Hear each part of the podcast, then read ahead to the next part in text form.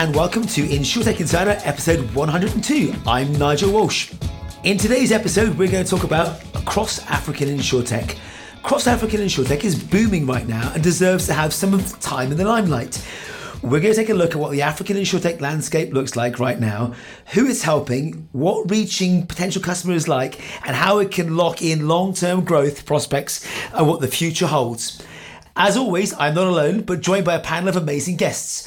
First up, I'm joined by my fantastic co host and first timer, Gwera Kiwana, Senior Ops Analyst at 11FS. How are you, Gwera? Doing okay, yeah. Um, I'm enjoying my afternoon in uh, rural Uganda today, so yeah. I was just about to say where are you joining us from, and we've seen a, a, glimpse of the beautiful landscape. So, welcome to you for the show. First time on InsurTech Insiders. Alongside Gwera making his InsurTech Insider debut also is Roy Perlow, CFO at Lami. How are you doing today, Roy? Yeah, thank you. Very good. Uh, pleasure to be here. Can you tell us a little bit more about Lami, please? Yeah. Um, so at Lami, we're an insur- uh, insurance as a service uh, platform. We digitize the entire value chain of insurance, all the way from KYC, policy documentation issuance, and um, all the way through to policy management as well as claims management. Um, and we integrate with businesses to enable them to sell insurance to their customers or to their employees. Fantastic. Dare I say, it sounds like embedded insurance. We're not going down there just yet. We'll get there, I'm sure. Fantastic.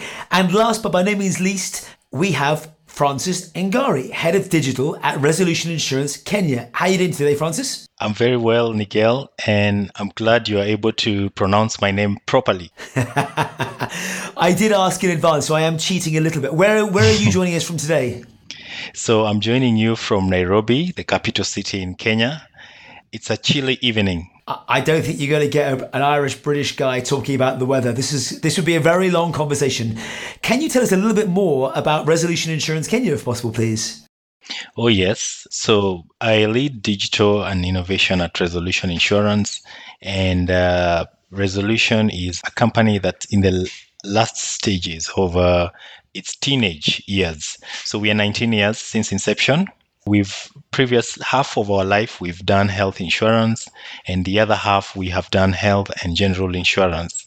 So three years back, we began the journey to change the way we engage with our customers and our external stakeholders. That's the distribution, the brokers, and the agents.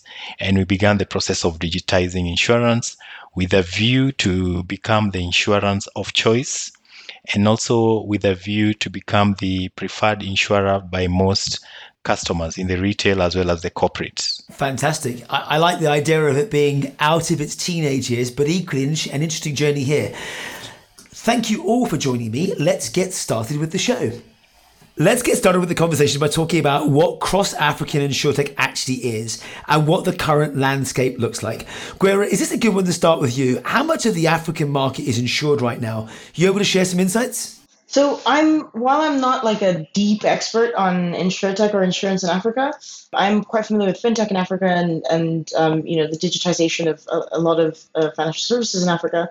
And I can confidently say that that uh, the penetration for insurance is, I think, below five percent. I'll, I'll I'll punt to Francis or Roy about this, but I do know that that um, Africa is, is, is mostly uninsured, or I'd say even underinsured, and that goes for private as well as corporate and businesses as well. I would chalk it up to a you know lack of education around insurance products, really, also lack of of, of services like that are actually built for the markets that they exist in.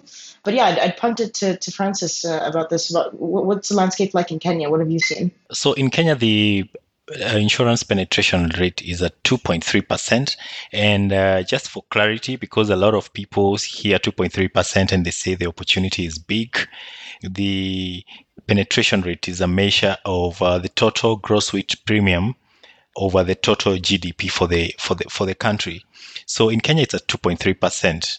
In Africa, on average, it's below, uh, like Gwera said, it's below 5%. Its averages at 2.6%.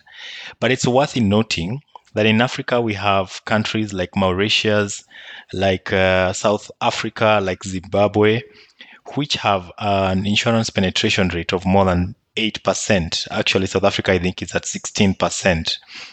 Also in Africa, we have countries whose insurance penetration rate is below 1% at 0.2, 0.5, 0.6.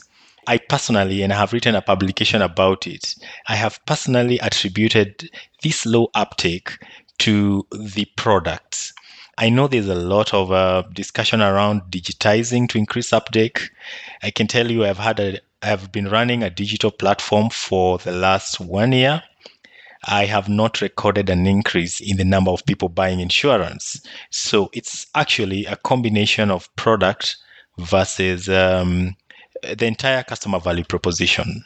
Well, let's come back to that in a sec. Before we jump into that, Roy, anything else to add from your perspective? Yeah, I think it's true, but these numbers are, you know, they're vastly different across countries. I think um, the problem has been that 70% I think of GWP in Africa is coming from South Africa. So if you look at Africa as a whole, you, you kind of always need to exclude South Africa, which is a completely different market. If you look at Kenya, where where most of us are based, you know, even the contribution of what is already there is to a large extent, you know, corporate insurances, motor insurance, uh, larger value policies. But if you look at the number of people that are served, it's a it's massive, massive uh, issue to access insurance or be um, be aware that insurance is actually there or uh, what the value is of insurance to individuals. And I think that's one of the things that we think needs to change, um, which is the distribution, but also the products. So the combination of them is is quite important. So yeah, I fully agree with uh, with Francis there. Uh, let, let, me add some context to this. I think Africa is what the second largest continent on the planet with about 1.3 billion population. And when you talk about penetration, just to compare it back to other markets, I think the average penetration for insurance across the world is around 7%. Uh, and we compare it back to the UK, which is about 11%. So we're still not talking, you know, high 80s or 90s. In fact, the most penetrated market in the world is probably Taiwan, but still the numbers you've quoted are just low, very, very low. And I read that as massive opportunity.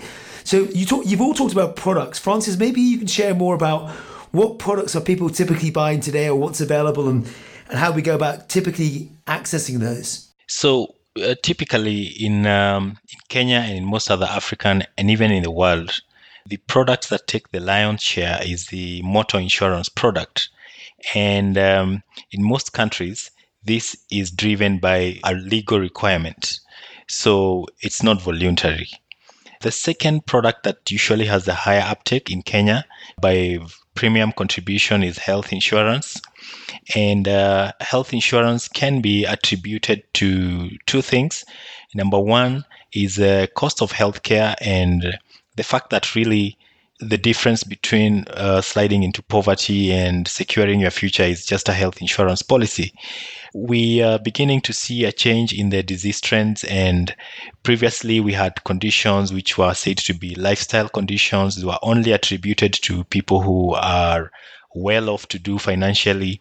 And now we're beginning to see people, even who come from lower middle income and lower income segments, suffering from these conditions like cancer, diabetes, like high blood pressure. And these are conditions that don't have a cure. And this is driving the uptake for health insurance. In Kenya, particularly, uh, the employee value proposition, you find that uh, the more corporate customers we have, and, and the more these corporate businesses are financially stable, the higher the uptake of insurance because they begin to to to wow their employees by providing solutions like um, personal accidents, group life, and, and and even health. Another upcoming trend in Kenya is you know short-term and quick credit solutions. And these are radically increasing the demand for credit life insurance policies. Because you get a loan off your phone and the loan comes along with a, a credit life insurance policy. Most of the other products are just embedded uh, in other products like funeral expense and personal accident and uh, perhaps uh, that points to the direction in which insurance should be going, uh, which should be a partnership and embedding. That's a good segue to, to Roy, if I may, given some of the things you mentioned on the introduction. Are you seeing the same, Roy? Yeah, I think that's that's one of the things that we saw, and that's also how Lami started, is that you know, there is um, there's two things missing, and one is you know the way of distributing insurance. Given that the majority of the population is, well, the average population in these countries is uh, 20 to 25. Everybody moving to the digital age, so but 99% of insurance is sold traditionally. So if you think about that, the majority of population being young, being all nowadays on either smartphones, feature phones, or you know some form of connectivity, but they're not getting any insurance to that. And you know that's how we think about uh, the future of insurance: is that a you need to digitize, but two you need to provide the infrastructure for that. So that's what what we've built or what we're building uh, and continues to, to develop is uh, providing API to integrate into existing platforms.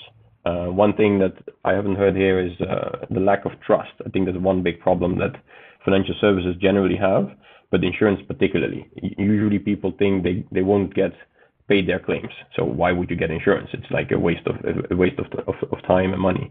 But now if you embed insurance into products and using the infrastructure and technology that that for example that we, we can provide, that you know the processes are automated, that you know in a transparent way that if this happens, then I get my insurance claim paid within one day or seven days, then people start thinking about it differently. And especially if it comes through trusted partnerships or platforms like what we what we're trying to do. So we fundamentally believe in providing the technology and the infrastructure to a logistics platform or online platforms, marketplaces, e-commerce, uh, the M-Pesa app, or wherever you know people are and already dealing with day-to-day basis, and you provide the insurance right there in that context or embedded into products, people will trust actually that you know this is a valid product rather than going from the insurance companies directly. So, so you've mentioned something that's super interesting to me, and that's the whole concept of trust more broadly. I think we suffer this globally with uh, financial products, spe- specifically insurance, to your point about being paid the claim. Do you think there's a brand issue, therefore, in the insurance market for uh, in in the region for people not to trust the local brands? And or is it just a case if they trust the distribution brand or the logistics platform brand more because that's where they are every day? Exactly. So that that's that's our uh, fundamental belief of like our the, partnership that we recently launched is like for example Sendy. Sendy is a logistics platform. They have you know hundreds of truck drivers that use day to day to do trips and you know carry goods around. So now we've launched a partnership where the insurance in itself was always questioned and whether you know if there's something happening on the trip to the goods they would doubt if they ever got the claim paid. So they didn't actually take insurance. But now the trip that they take on the platform that they use every day to for their bread and butter they now get insurance directly there at the fair price per trip. So they don't need to worry about like any contracts or anything. The information is already there so they don't need to really provide anything. They just automatically get insured uh, per trip that they do so that's obviously very transparent. And then if there's an issue, they can claim directly through Sendy, which is using our technology, and we will, you know, automatically uh, transmit those claims to the insurance company. So the interface for the truck driver, or you know, if you use other partnerships, is something that they already know, that they're already familiar with, that they're trusting. So we do believe. So they trust it today. Yeah. Gwera, do you want to jump in? Yeah, I want to jump in and, and around this piece about trust because trust is it's so delicate and it's it's really tough to, to build up and really easy to to you know shatter. Um, so it sounds like building partnerships with uh, with other brands or um, services, uh, really meeting the customer where they're at. Sounds like is, is what Lami is, is has been doing um, with with your product. But I'm curious, like how this is both to you, Roy and Francis. How how do you then first you, you get to the you get to the customer you meet them uh, but then how do you actually get them to to trust and actually use your service? Like i know that for me personally like i'll just use anecdotally myself. I'm somewhat financially literate. I'm somewhat like trusting of, of, of digital services but I, it took me years to actually get like renters insurance because i just didn't understand. Like so many insurance platforms made it really complex and complicated with big words and um, you know long documents. Is there a way to compliantly be transparent and and gain and you know simple with your offerings uh, for customers? Really there is uh, alongside digital transformation there is some new terminologies which are coming up the user experience design mapping the journey of the customer and actually what these two things allude to is the fact that if you are making a solution for me uh, please come to me and get my input out of it. Get to understand what I fear, get to understand how I like to call it. You know, like you will find, uh, most insurance companies insist on on calling insurance. They, they insist on calling it insurance policy. And uh, when you put it up on your website or on your portal and you call it policy, that's not what the customer thinks of it as. Out there, the customer just wants to know I'm covered. So uh, perhaps call it cover. So the element of terminologies and the element of getting the, uh, uh, the the input of the consumer is is very key to the success of the trust. It also goes a long way in getting the customer to know that I am part of this solution. So it's not been done and I was involved, and that increases the element of uptake. But I um, I want to talk about a syndrome which uh, I like to call um, a digital lipstick syndrome. So a, a, a lot of uh, sometimes you find a solution that works really well. It's very seamless when you work with it. And if I go into a platform and my intention is to buy insurance, I'll perhaps buy insurance in one minute. But the actual fulfillment of that insurance policy involves some back end activities and some back end work. And that is in automated. So I achieved my goal in one minute, but I, I achieved the fulfillment of my goal in perhaps more than more than 24 hours, and that lowers the trust. So um, it's it's important that we we just don't work on the face. Let's not just work on applying lipstick. Let's work on ensuring that even without the lipstick, you know, you can still deliver, and the solution works equally as well and seamlessly in the back end. That would be my take. And is there is there a challenge there with regards to the traditional back end doesn't work or is inefficient or is too slow? And if you and, and again, this is a Western problem as well as it's uh, an African challenge. To your point, does that mean it's equally the process exists today? It's just cumbersome and, and slow. And as I said, this is this is everywhere. We see this everywhere we go. Yeah, no, I, I, I was just thinking on what Francis said. Like, I think the back end. So that's partly what needs to be changing, I think. So the problem, the back end is complicated. You have 25 underwriters or 50 underwriters in Kenya, but let's say we work with about 25. They all have different processes and everything. So what we're trying to do is streamline it so that the front end does not need to deal with the back end. So that if, you know, we get a trucker that needs to get his trip insured or an individual on, on, on Jumia, they don't need to see any of that. All they need to know is this is the price, this is the benefit, this is what I'm covered for, and we automate the issuance of the documentation based on the information that is there. And then you know their experience is very easy. We in the back end you know we automate declarations to underwriters and all of that.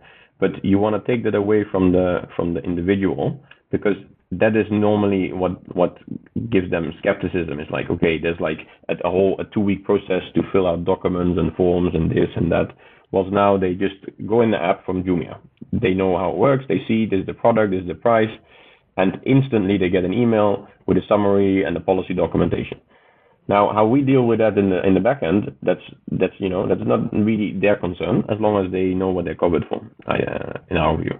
I mean, that's I, I find it fascinating with such a low penetration and massive opportunity ahead of us that we haven't learned from the mistakes of the more developed countries that are doing this now and have been doing it for hundreds of years, and we're struggling with to get anything done. So I, am I'm, I'm fascinated that we haven't been able to jump past all of this and get to a point that says we've seen those mistakes. Let's jump straight through the things that don't work and do this digitally, both back end and front end. And if we look at the insurtech growth over the last couple of years, it's purely been focused on well, originally focused on distribution and digitization to the earlier points. And as we've got more mature, it's gone backwards and backwards and backwards into claims, underwriting, and so much more. So I don't know, maybe I had a bigger hope to say actually, if we're starting off from scratch and we've got a brand new clean sheet of paper, that we could miss out all of the noise and jump to an efficient approach. W- one last question before I before I wrap up and Gwera, maybe one to you, given the cross fintech and tech piece here is a, a large part of the population, I guess, is also unbanked. How much of a correlation do you see that with the fact that they haven't got insurance either? Is that is, is there is that coincidence or is there something else to that? I think if we look at unbanking or underbanking of, of populations. Um, we're always oftentimes talking about the global south. Um, and the correlation definitely comes from the I'm, I'm going to juxtapose it to neo-colonialism really and, and colonialism in general. So it's you know the global north uh, companies entities from the global north coming in and deciding to copy and paste what works there in the global south. So like for example you know today we're talking about africa. So things like atms bank bank branches bank products that have existed in, in the global north have been basically brought over copied and pasted here but haven't worked on the scale that we've seen from what I'd like to see as decolonized like solutions. So by what I say by decolonize, I mean like completely rejecting uh, the structures and and the, the ways of working and the processes that that that the that have been copied and pasted from the West, and actually meeting customers and meeting people where they are and where their need is. So uh, if we talk about un- underbanking and unbanking, you know, the opposite of that, the decolonized version of that is M-Pesa. If we talk about insurance and under those who are underinsured, the opposite of that, you know, the uh, decolonized side of that is micro insurance and nano insurance. Gwera, thank you so much for that. Let's move on uh, with some other pieces here. Um, Roy, you talked about M-Pesa. One of the things I'm fascinated by is actually how we get to the customers in the first place. In the West, obviously, we're very internet and smartphone orientated. Mm-hmm. I think it was probably 10 years ago, if not longer, Eric Schmidt said, if you haven't got a mobile strategy, you haven't got a strategy. How does it differ in the African region? Yeah, that's a good question. Which also you mentioned M-Pesa, which obviously is a is a very different situation in, in, in some of the other markets that uh, that we're looking at. But reaching customers is and also selling the products and distributing them is fundamentally different. But there's obviously a rapidly increasing number of, let's say, mobile users, uh, whether it's some form of feature phone or smartphone is, is, left aside. But you do need to have different ways of distributing. But everybody has a phone nowadays. So even if there's no application possible, you have technologies like USSD or payments through M-Pesa or, you know, there's airtime. So the products, they vary differently in how people can pay for the insurances. So you need to factor all of these things in when you when you when you come up with use cases. For example, we came up with a with a product as an example, which would be unlikely here, but it's um, a product that is on a per trip bus trip insurance. It's a one shilling product, one cent, and you know you can't have too many. Uh, like it's, it's it's almost nano uh, policy size. So you need to basically either embed it into the fare, um, but obviously fare is also question like how do people pay for this? So we made an embedded product and, so that people actually don't need to take any actions to pay with M-Pesa or to do anything else because the transactional fees will be higher than the actual value of the policy. So you need to factor in that that the population is reached in a different way. So in this case, they buy a ticket, but if you don't embed this product, it will not be a viable product. Yeah, I mean, I was just, I was just going to say to you the the other thing you mentioned was I often use the word micro insurance or micro products. You talked about nano. yeah. Talk to me more about that. Is that because it's just the sheer size of it is a shilling and it's so small, or? Yeah, I don't know. I mean, micro insurance is, is small in by by definition, but nano I mean, a one cent policy, I don't think I've I've seen any other policy. So that's why I thought if I call it micro insurance, then it might be uh, misleading because one cent is, is, is definitely smaller than a micro. But it, it does, the use case is interesting because without the technology, without automation, without embedding it, this, do, this doesn't make sense.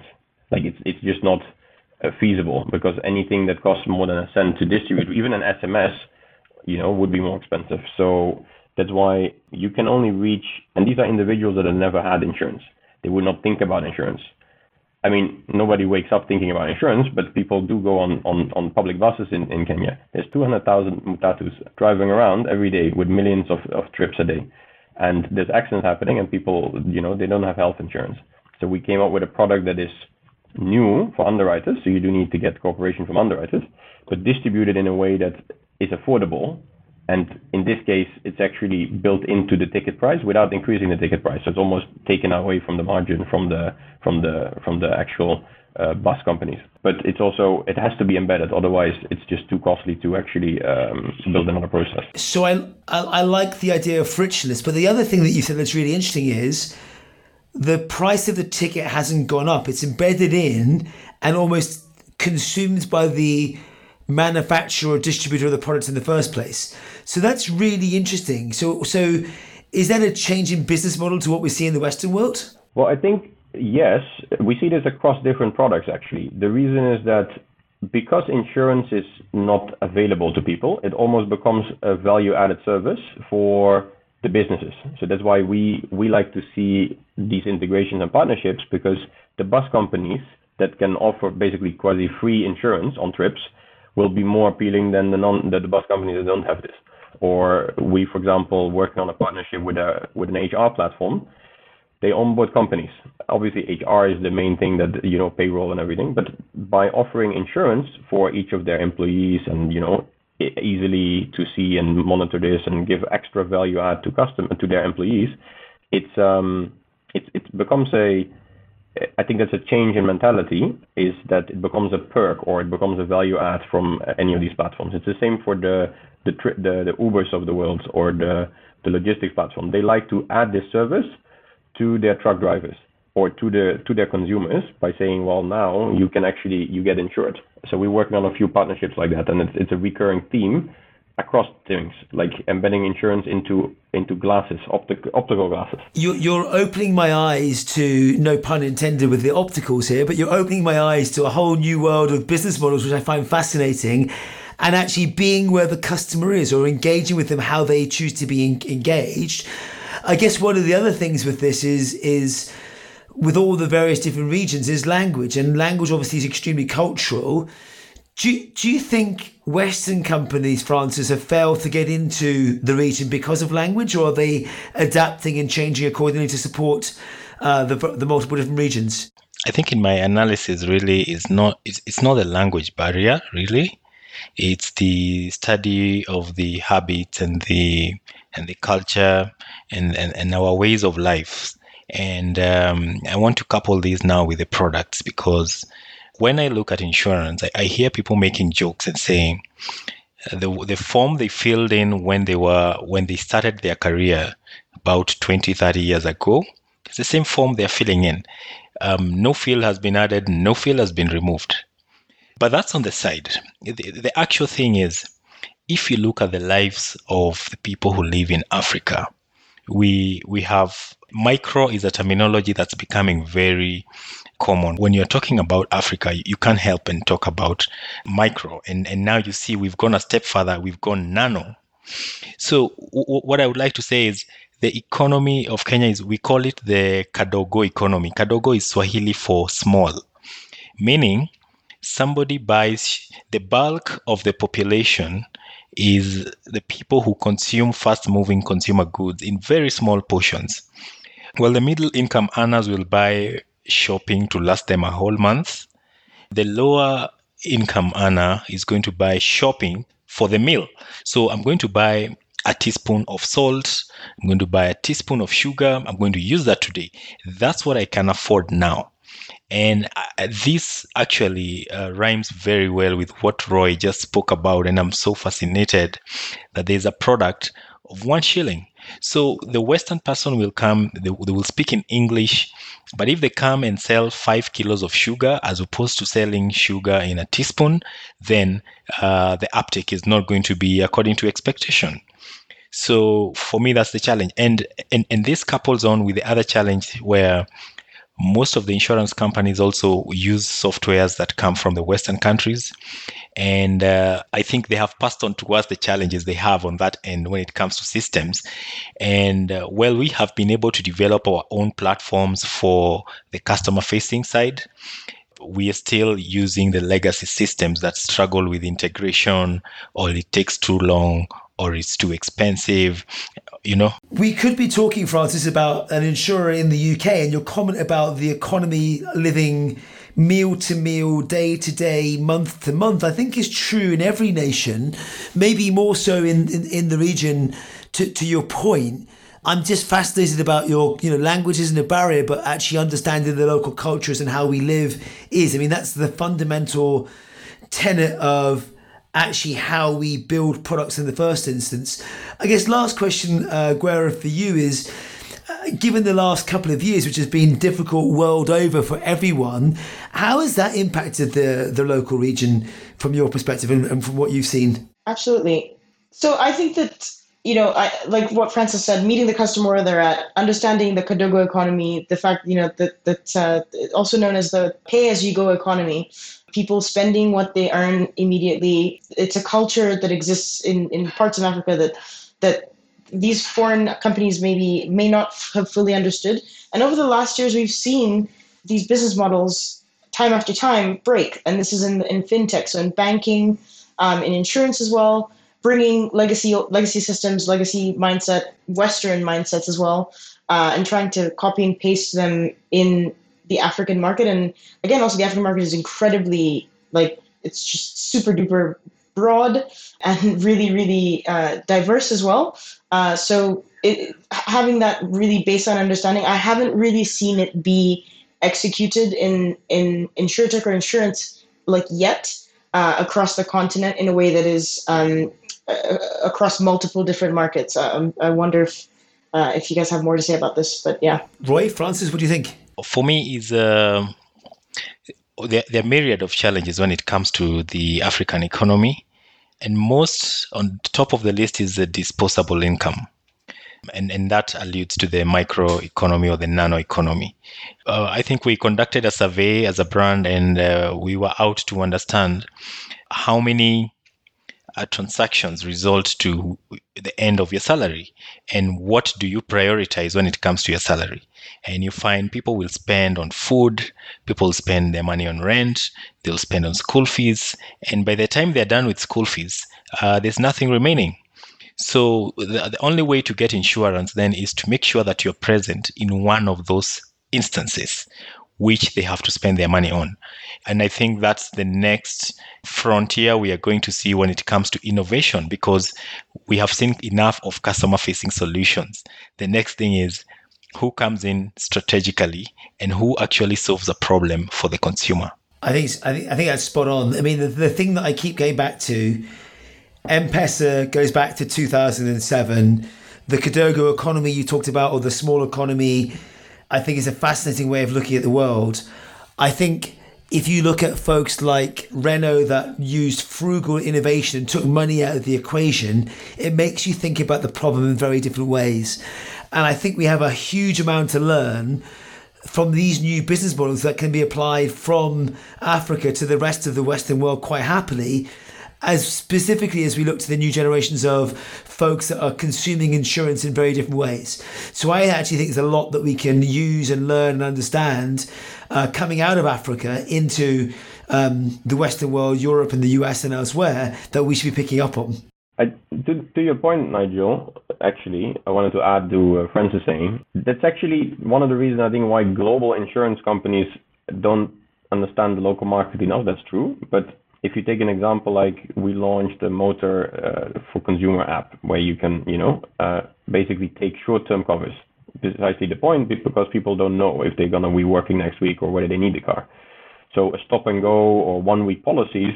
I don't know if you have a car in uh, in, uh, in, in in the Western world, but it's actually coming now as insurance disruption that you can get such cover. Whilst in uh, Kenya, we launched this as the fir- like as part of the first digital kind of insurance apps that you can do that as the starting point. Whilst here, you know, it's almost like some of these ideas you're like they didn't exist in the developed markets before. So therefore, the developed markets, let's say the leaders, if they come to Kenya, they wouldn't come up with these products because they haven't even come up with these products back in the Netherlands, where I'm from. You know, you couldn't stop your cover. You take a one-year policy and they deduct the en- the entire uh, uh, premium, and if you're lucky and you stop halfway, you get you get like uh, half the year back. But with us, you can just stop it. And if you don't have a job next week, you just don't pay insurance. As easy as that. This is the challenge insurers globally are going to have as the transition from annual policies, as you say, through to pay as you go or, or frictionless insurance in the land of utilities, a word I've used quite a bit. Uh, this is this truly is fascinating and, and genuinely opening my eyes to a, a whole new world, and a whole new opportunity. Let's just take a quick break and we'll be back very shortly. Introducing the Truly Digital Manifesto. If you're not truly digital already, well, you're missing out on a massive opportunity. Faster processes, more customer value, and higher revenues. It's not the future, it's already happening. So, how do you measure up? Head over to trulydigital.11fs.com to see what it really means to be truly digital. Looking to sharpen your competitive edge when it comes to design?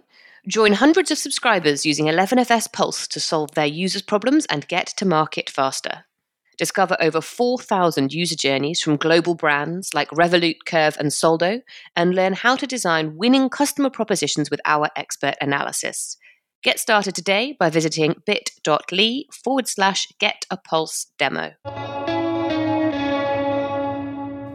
Welcome back, and let's get on with the show. So, next, we're going to look at what innovative companies are doing in the African market. So, would you say parts of Africa are on its way to becoming pretty digitally mature? Let me start with you, Francis. What do you think? Are we are we reaching a maturity level now, or? First of all, we recently saw a report on the state of digitalization in Kenya, and I had a glimpse of the report on the African status. So, if you live in Kenya and you talk about internet penetration and you talk about digital, uh, the story you're going to have is nowhere near the story you're going to have about Africa. So, if I address that question in reference to Africa, I think, well, we are probably not 10 years away, but um, we are a couple of years away into digital maturity because digitalization is largely driven by accessibility to internet, accessibility to mobile devices, and uh, those are numbers that are still not very encouraging when you come to Africa. When you talk about Kenya, the situation is different. Majority of the Kenyan population, over 70%, have access to internet. If we go by the statistics, there is more mobile phones in Kenya than the population, uh, irrespective of the fact that one person could be owning more than one phone. But it goes on to say that uh, the number of uh, devices available to Kenyans is, is near. Uh, thirdly, the government right now is providing digital services through the e-citizen platform. And um, if all the way from applying for a national ID to applying for a passport to all, almost all government services. So if you're in any part of Kenya, you have to look for internet services. And that has driven internet access and, and availability of uh, services to people from even very remote areas. Businesses like cyber cafes have come up. So, as far as Kenya is concerned, uh, digital maturity, I think, is something we are going to experience within within the next two years. And it's digital maturity for insurance. Some sectors have I mean, they have outdone themselves. When you come to um, parcel delivery services, when you come to banking, those ones have outdone themselves. It's insurance that's lagging behind. And I think with a two year, three year plan, we will reach digital maturity. It's a, it's a really interesting point, and you compare it to banking again. I often go back to the way my, you know, I'm a, dare I say, I'm a 46 year old man. I know I look 21, but I'm a 46 year old man. And my dad always used to say to me, "But but Nigel, you grew up with this. It's easier for you to understand." And I often think maturity is not just about capability, but I think we mentioned very early on in the show about education and what our understanding of these things are. If I've grown up with the accessing these things from a cyber cafe with a new product in a micro insurance world, it's a very different conversation to have at the outset. And I think it's uh, maturity can not just be about the capability, but also about our level of understanding, how we grew up with these things too. So fascinating. So you mentioned about fintechs and banking, actually, Francis. In recent years, we've seen quite a few successful fintechs coming into the African market. Gwera, what would you say the likes of Flutterwave and, and others are doing right in this space? I think they're approaching, you know, I think we talked about it really earlier about like meeting the customer where they're at. Flutterwave is more of a BaaS, I would say, like banking as a service. So building the piping uh, to enable third party providers to meet the customer where they're at. So allowing people to actually build on top of that piping and pay payments uh, piping and transactions to allow for payouts, for example, payouts to mobile money agents, payouts to bank accounts, payouts to directly to mobile phones. So I think that the, the a lot of the emerging like market tech and fintech and insurtech, I, like I'm pretty bullish personally on those who are building the piping, but which kind of leads me to the, my next question. Like I have, I have a question for um, Roy and Francis about, you know, once the pipes have been built, will they come? When it's built, will people come? Will people actually build on top of them? Uh, so, for example, like you know, so makes me wonder, like, is digital the answer? Uh, is is going digital the solution to underbanking or or under insurance? But, you know, M-Pesa, for example, let's use M-Pesa as an example again. M-Pesa is you know, notorious, very famous for disrupting banking in, in Kenya.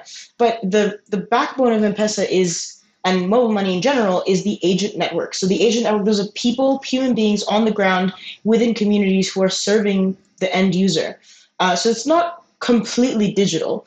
And I, and I wonder, so M-Pesa, you would say, is maybe the pipes, but what, what's the equivalent of that in insurance? Yeah, if I can say on two points I think that are quite interesting that you mentioned, which are there's obviously there's a few fundamental differences why insurance and makes it diff- difficult. So I think the piping needs to be put in place. That's what we uh, we focus on.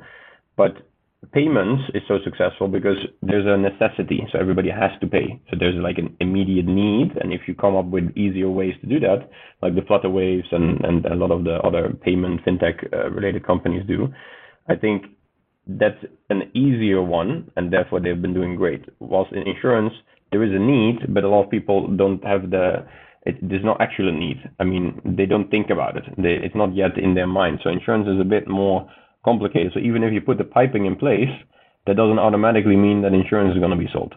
So then you get to having the right insurance products built on top of the piping and integrating and embedding. That's why these these things are. Com- but but is that is that back to education as well though? So if we don't understand it and don't know about it, then we will never go buy it. But if we then understand it, we then have to get the pipes in place to actually acquire it as well. So, is that a chicken chicken and egg scenario? Do we have to have both in place at the same time? How does that work? Well, I think that's why um, what we are focused on is not all products. So there's there's a there's a lot of opportunities and po- potential, but in a lot of products it's still too early stage. We think so. We're starting with things like logistics sector.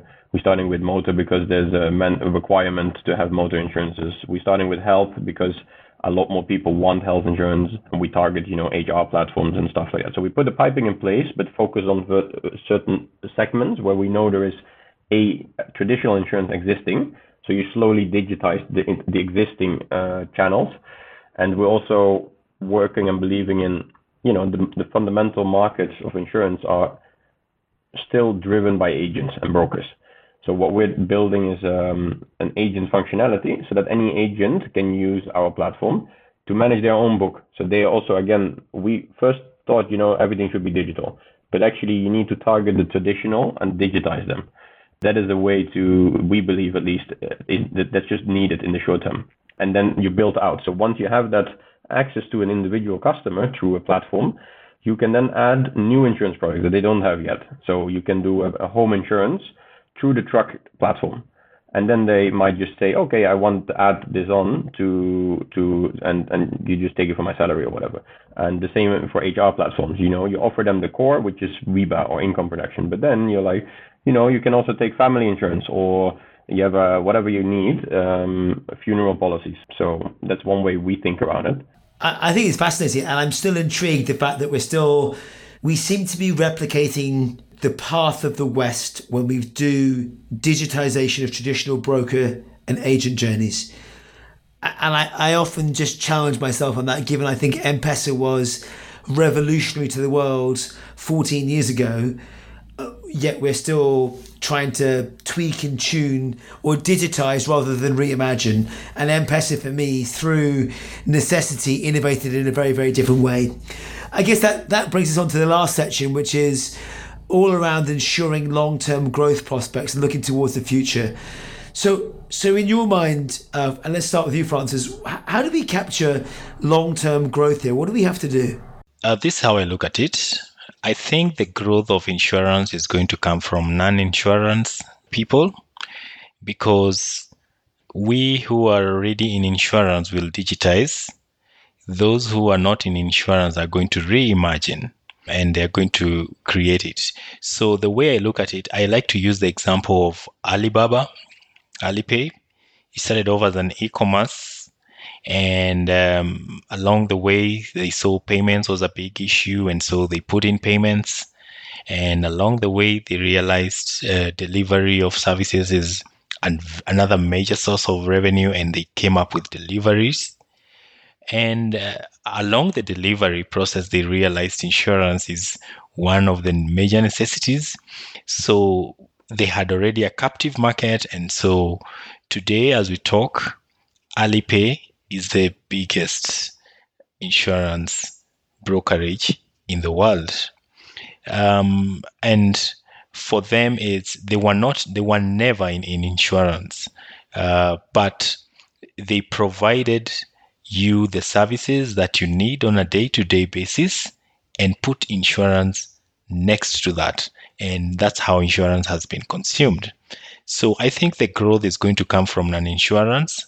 I think the growth is going to come from an ecosystem of services rather than from an insurance company. Francis, we, we should stop here because you've just summed up my entire story I've been saying for months and months and years and years, and that no one loves insurance. We've got to go through their adjacency, buy things that we want day in, day out, and then put insurance underneath or next to it. So it's nice to hear that there's a consistent message here. Roy, what about you? How do how do we go capture long term growth? What's your perspective? No, I do I do agree a lot that uh, Francis just, just highlighted, but um, I think more practically, what is really important, and also thinking around the topic today, Pan African insurance, is that uh, we really need insurance companies also to step up. So I think insurance companies have been very let's say old school and have been doing things for, for, for many years. So for players like us, we're trying to integrate insurance companies and we're trying to create products that the people want. So like this one shilling product or other things. But we we really need underwriters across markets and also international underwriters to come in to support or reinsure new products, uh, breaking down different products, really understanding the risks to price things better. And I think that is one of the things that long-term growth really needs in these markets is that that uh, it needs to come from both ways. So you can put the piping in place and distribution in place, but the underwriters also need to you know stop doing a very standard kind of pricing for the mass markets uh, and needs to be more tailored and data driven or personalized to the individual and the context and the situation exactly exactly yeah yeah, yeah. well um Gwera, one for you in terms of how, how does cross African insurtech look like going forward? Is there, is there a is there an opportunity to collaborate and span multiple areas or no? Absolutely. I think that, you know, you guys all just summed up all the smart things I wanted to say.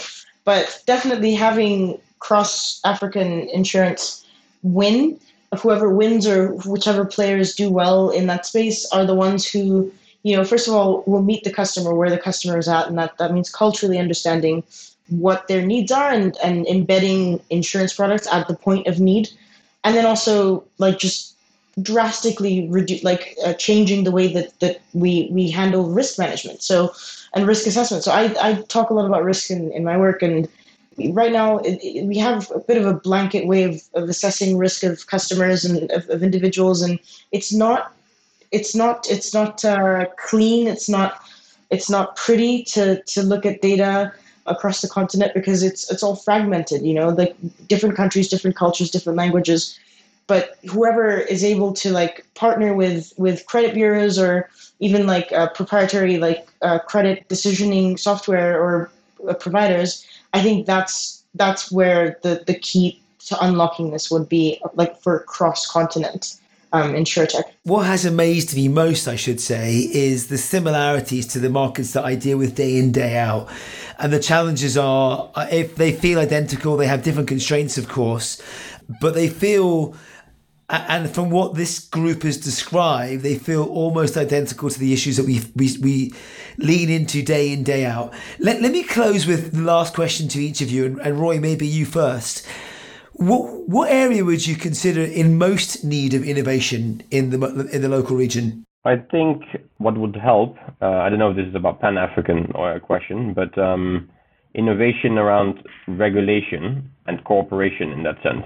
So the fragmentation is partially caused because there's very different rules and regulations in place, and there's some initiatives, and I think I don't know if that's called innovation. In it's not technology driven, but more like that is quite important. So there's an initiative, for example, called BIMA Lab, which is uh, about seven different regulators in different markets, so West, East Africa, that we're engaged in uh, conversations now. And I think to because this goes back to the education part, it you don't need to force it necessarily on people, but you need to do something to change the, the structure and the ref, and reform the the insurance space. I think with the help of regulation, so making it mandatory for certain medical insurances, even tiny, you know. So I think that is an, an area that I would say is quite quite important besides obviously the, all the technological innovations. No, but I think you've you've hit a, you've hit a a really important point. We haven't really touched on regulation because I think regulation is a brilliant opportunity to innovate from, and it needs forward-thinking,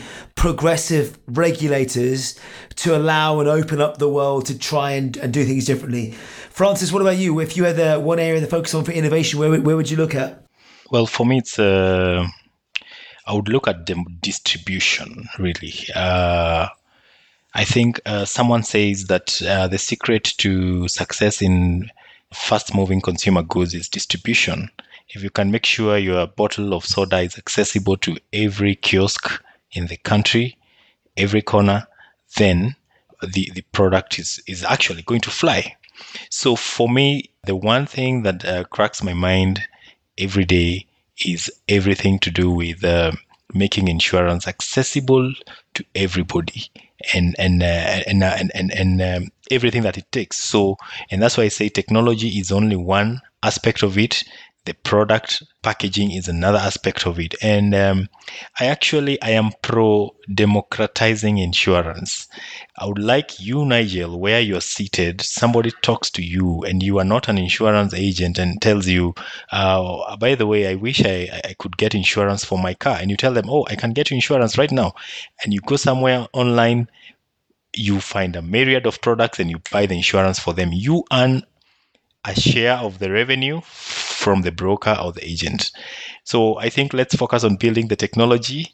The products are going to follow. I, I love it. You almost said lovable. So Roy's on regulation, you're on distribution. Gwera, what about you? I'm on the coolest topic of all time, and I think that the one place that's ripe for disruption is risk assessment everyone loves to talk about risk assessment. So like really just having, and this this loops into all the things you you know Roy said as well about um, regulation, but like having at least some kind of starting block or at least like standardization of how risk is assessed across the continent. So it's it's a it's a massive feat really, but this would unlock so much more than just insurance. This, this could unlock uh, a lot a lot of elements of financial inclusion as well. But you know, Francis, I do agree with you. I think we need to democratize insurance. Maybe decentralized finance or crypto might have something to do there. But uh, yeah, that's that's that's where that's my take on that risk assessment. Fantastic. And as you talk about risk assessment, we didn't get a chance to speak about one of my favorite uh, Kenyan startups, which is Pula, which does parametric insurance. We've spoken about it on the show a long time ago. With that, let's wrap up the show. I am pleased to say we have managed to get through a whole episode of InsurTech Insider without mentioning the dreaded e scooter. So, uh, hats off to Irina and George and George for getting us through that. Um, thank you all so much for joining us. Where can people find out more about you and your companies? Gwera, where can we find out more about you? Uh, yeah, you can find me at 11fs.com, uh, and I'm also on Twitter, uh, not Gwera. Roy? Very simple. Lami, L A M I dot world. Fantastic. And finally, Francis, where can we find out more about you? You can find us on resolution.co.ke. Your new year resolutions is the actual spelling of our website, resolution.co.ke. We are available on all social media platforms. Fantastic. Thank you all so much. Thank you for listening. If you like what you've heard, subscribe to our podcast and don't forget to leave us a review. It helps to make us better and helps others find the show too. As always, if you want to join the conversation, find us on social media. Just search for us at 11 colon FS or in InsurTech Insider. Find us on Twitter at InsurTech Insiders or email podcasts at 11fs.com. Thanks very much and goodbye.